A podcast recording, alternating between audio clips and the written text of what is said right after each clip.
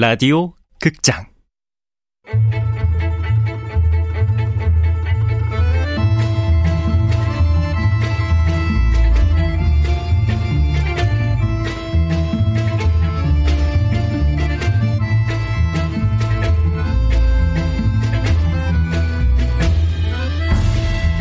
무중력 증후군. 원작 윤고은 극본 이영미 연출 황영선 열여섯 번째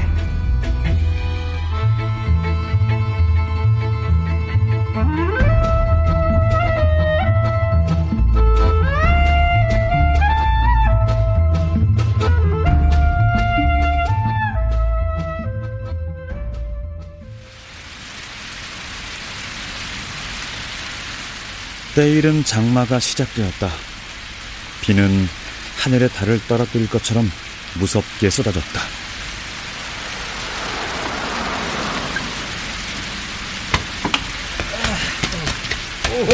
어, 엄마! 왜 나와 계세요? 피해 다 줄게. 아, 대보시고 너희들 왔니? 네. 간판 때문에 나와 있어.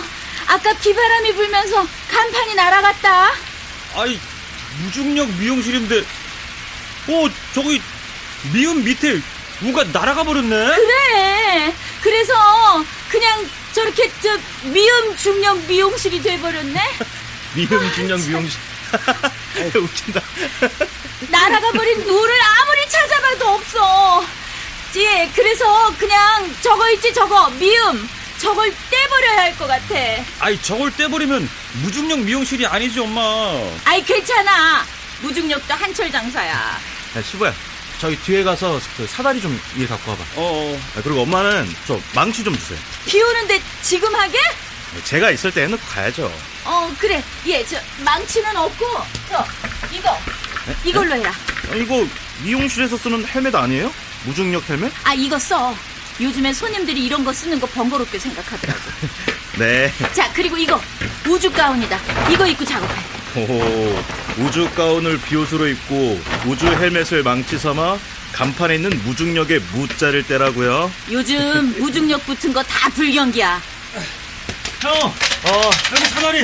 어. 그 시보랑 엄마는 밑에서 사다리 잘 잡으세요. 어, 얘 미끄러. 조심해. 네.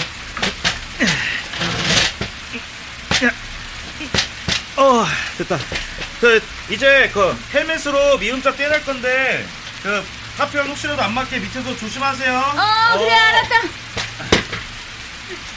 아유, 아유, 아유.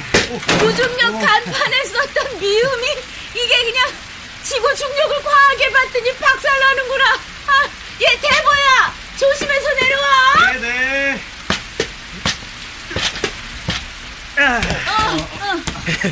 아, 엄마 플라스틱이라고 해도 가장자리 끝은 날카로워요. 잘못하면 손 베어요. 어, 그래 알았어. 아유, 근데 이게 이런 식으로 깨져서 재활용이나 할 수 있을지 모르겠다 이거. 재활용 안 되는 건 버려야죠 뭐. 과감히. 어, 엄마, 근데 이거 아. 뭐예요? 뭐? 아, 여기 미용실 앞에 쌓아놓은 거, 이거 천 조각들. 어, 그거 템퍼 소재의 의자 시트. 몸이 받는 압력을 최소화해서 스트레스를 줄여준다고 하던 그거요? 그래. 예, 근데 이거 봐라. 이거 몇 번 쓰지도 않았는데 실밥 다 터지고 너덜너덜해져가지고 아우 세상에. 보니까 이게 중국산이더라고. 어떻게 우주선 의자에 중국산을 쓸 수가 있니? 어? 아, 우주선에 쓰인 거 확실해요? 몰라. 네 아버지 말로는 뭐 우주선에는 미국이나 러시아산을 쓴다고 하더구만. 아우 이제 이거 어떻게 해야 될지 모르겠다. 이게 재활용인지 그냥 쓰레기지 구분도 못해 이거. 어머니 들어가세요. 제가 그 알아서 버리고 여기도 마저 치우고 들어갈게요. 어 그래 예예예 들어가자. 에,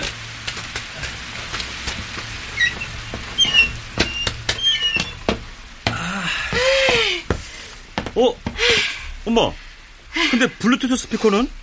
그거 있어야 우주 음악 튼다고 좋은 거 샀었잖아요. 아유 추웠어. 그 자리에 텔레비전 얹어놨잖아. 요즘 재밌는 연속극이 하나 나와서 손님들이 다 그거 틀어달라 그래.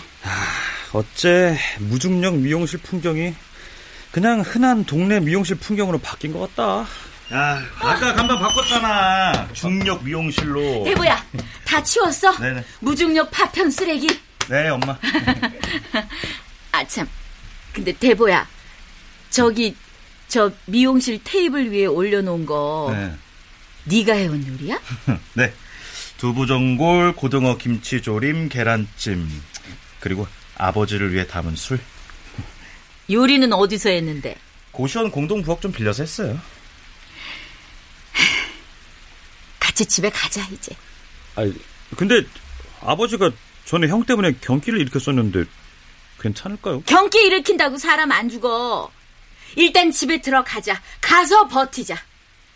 싸우지 않고 바꿀 수 있는 건 없어. 싸우지 않고 바꿀 수 있는 건 없어.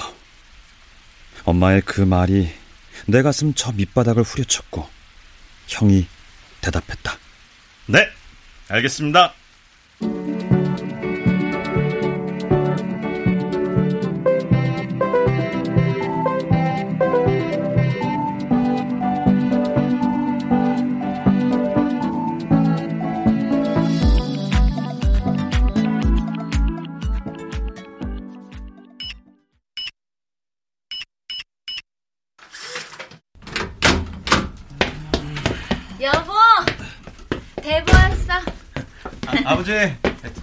저, 저 왔어요.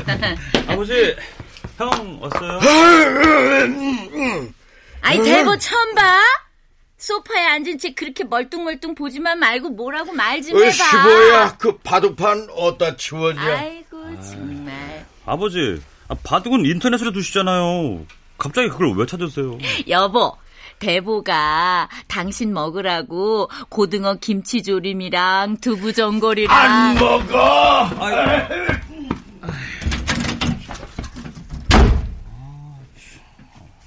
아버지, 안방에 들어가서 문 닫아버리시는데? 에이, 애도 아니고.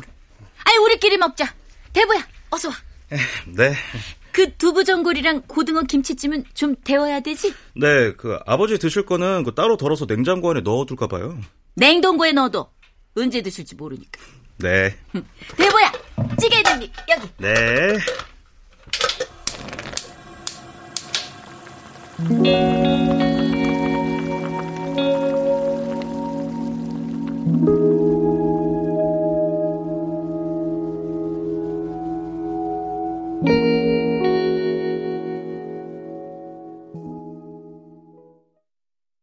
사건은 그날 새벽에 일어났다. 어? 어? 엄마! 정전인가 봐요. 아우, 저녁에 그렇게 번개가 치고 그러더니 아우 참. 집에 초 어디 두셨어요? 거기 거실 서랍장 해봐봐. 아유 근데 이거 너무 캄캄해가지고 뭐 찾을 수나 있겠어? 아, 응? 휴대폰 렌탈 찾으면 돼요. 어 그래. 에, 에, 그 그쪽 그쪽. 어! 아, 아, 아버지! 일어났니? 여보, 아이 부엌에서 냉장고 문 열고 뭐해? 아유 우리 아파트 변압기가 벼락을 맞아서 한전에서 복구한다는데 이게 시간이 좀 걸린대 그래서 거기서 뭐 하냐고. 아유 음식들 녹으면 상할 거 아니야 아까 대보가 해온 음식들 그 냉동고에 넣어뒀던데 그 아이스박스에 옮겨 담는 거야 안 먹는다면서. 아, 언젠가는 먹겠지 달의 번식 이후 가장 획기적인 변화는 그렇게 형에게 찾아왔다.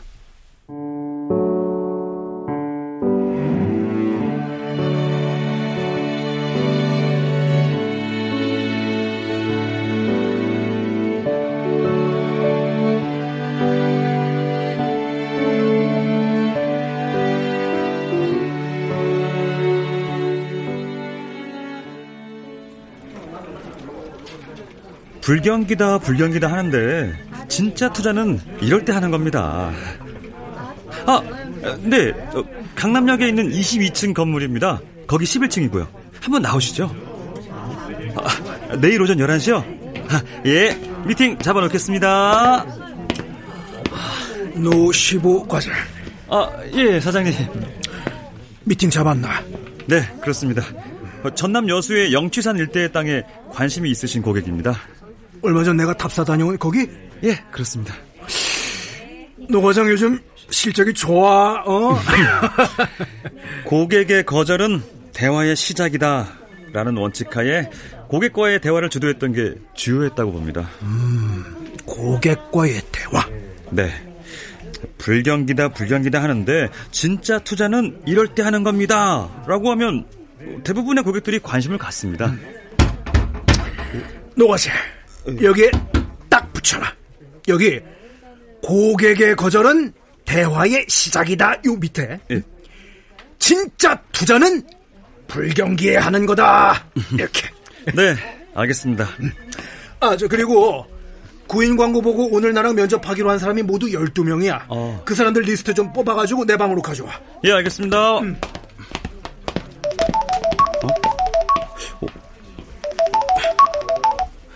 어? 어, 구보야. 생각해봤냐? 무중력 판타지야 구입하는 거. 아, 난 됐다. 시보야, 네가 그걸 사야 내가 행복해질 수 있다니까. 아, 그걸 산다고 해도 아, 부모님이랑 같이 사는데 그걸 어디다 둬? 니네 형은? 고시원 정리하고 곧 집에 들어올 거야. 너네 회사에 젊은 남성들, 젊은 여성들 많잖아. 그 사람들한테 꽤 유용하지 않을까? 아, 고객을 젊은 남성과 여성으로 한정하면 영업을 못하지. 야, 그리고 구보 너의 무중력 판타지는 덩치가 너무 커. 내 상품에 대한 평가를 지금 듣고 싶진 않다. 상품을 판매하기 위해선 상품부터 정확히 알아야지. 너의 무중력 판타지아는 덩치가 너무 크고 집에 짱바가 들 수밖에 없을 만큼 기동성도 없어. 그리고 무엇보다 이게 진짜 중요한 이유인데 이미 사람들은 무중력에 진료하고 있다고. 그래, 알겠다. 괜찮아. 아, 어, 노 과장님. 아, 예, 최 과장님. 아니 뭐 중요한 전화 하셨어요? 아, 아니, 아닙니다. 죽이는 게 하나 있는데 보실래요? 뭔데요? 이어폰 제 거 빌려드릴 테니까 이어폰 끼고 제 휴대폰 한번 보세요. 꼭 이어폰을 껴야 합니까? 아, 다른 사람 누가 들을까봐 그래요. 슬기로운 성생활. 아, 아, 더욱 슬기로운 성생활을 위한 파워피아.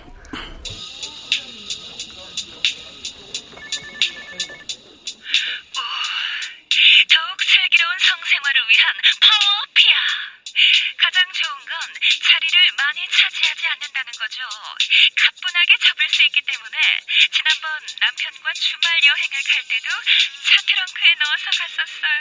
남편이 무지 좋아하더라고요. 이만하면 잘 샀다는 생각이 듭니다. 주변에서도 저보고 따라 사는 눈치고요. 어때요? 네, 뭐 이게 죽이는 게 뭔지 아십니까? 꼭 파트너가 있어야 더욱 슬기로운 성생활을 할 수 있는 게 아니라 이겁니다. 이 무한한 그 상상의 그 아, 뭐랄까 어, 가능성을 열어준다고나 할까? 근데 이걸 산다고요? 어, 이 사무실 안에 한 몇 명 샀어요. 조 부장님이 제일 먼저 샀고요. 끝내준다 그러던데요. 아, 아 무엇보다 그왜 무중력 판타지아 있잖아요. 그것보다 훨씬 싸요. 가성비가 짱인 거지. 아, 네. 어, 뭐예요?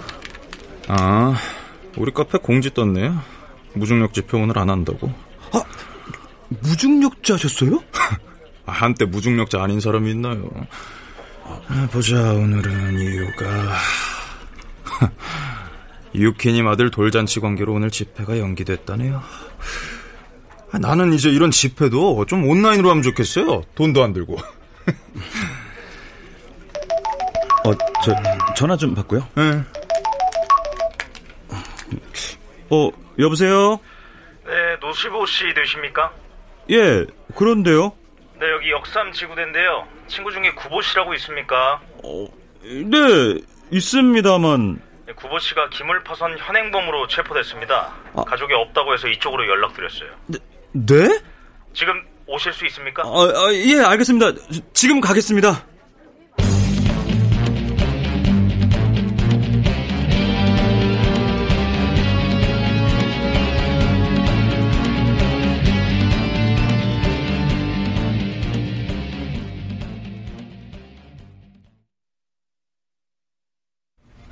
아이, 그러니까.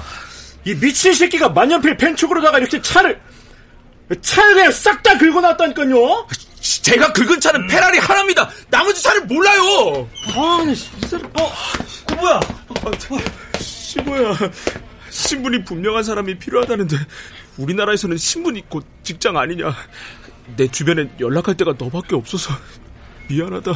아니, 무슨 일이야? 여기 이 사람이 어젯밤 우리 중고차 센터에 들어와갖고 차들을 몽땅 이렇게 만년필 펜촉으로 긁어놨어요. 예, 예, 예, 형사님 노트북 좀 보세요.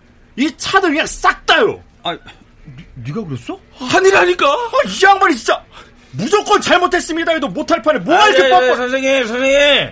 좀 조용히 좀 하세요. 아, 저, 기 저, CCTV 있을 거 아니에요. 아휴, 상태도 별로 좋지 않고요. 게다가 얼굴을 가려서 알아볼 수가 없습니다. 내가 안 했다니까요!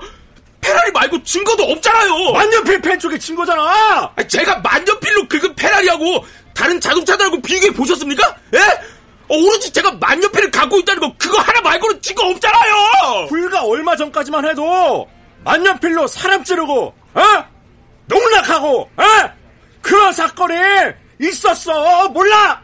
아무튼 전 아닙니다. 어, 어, 요즘 전 글 쓸 때도 만년필로 안 써요. 노트북 쓰지. 뭘 잘다고 큰 소리야. 내가 안 했다고. 그 사진에 친 거잖아. 아, 내가 긁었다고. 그 사랑이야? 나도 억울하다고. 어디서 피해자 코스프레야. 내가 피해자라고. 그날은 여섯 번째 달이 번식하던 날이었다. 태풍이 온다고 설레는 사람이 없듯이 달이 뜬다고 설레는 사람이 이제는 아무도 없었다. 지루하고 참혹한 일상이 다시 열리고 있었다.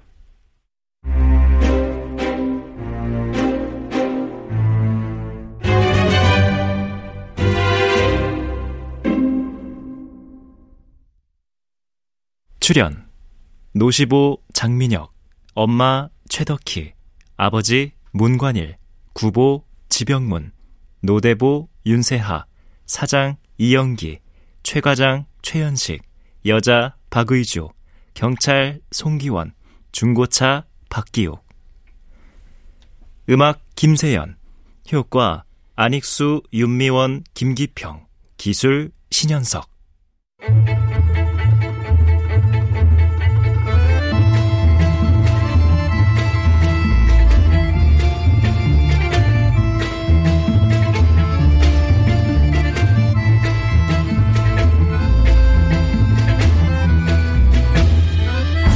라디오 극장 무중력 증후군 윤고은 원작 이영미 극본 황영선 연출로 16번째 시간이었습니다.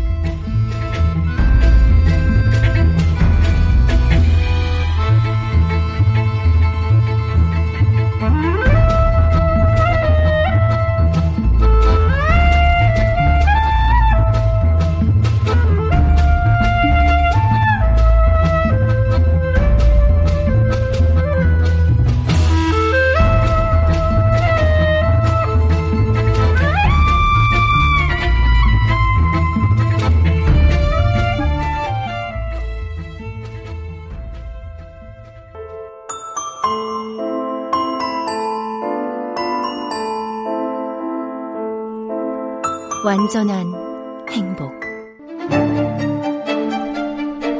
일곱 번째 배심원. 잭, 더 뱀파이어.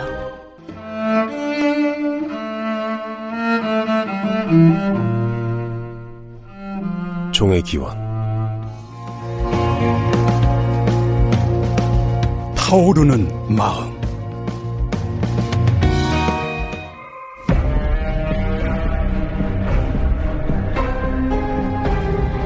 상상을 희연하다. 라디오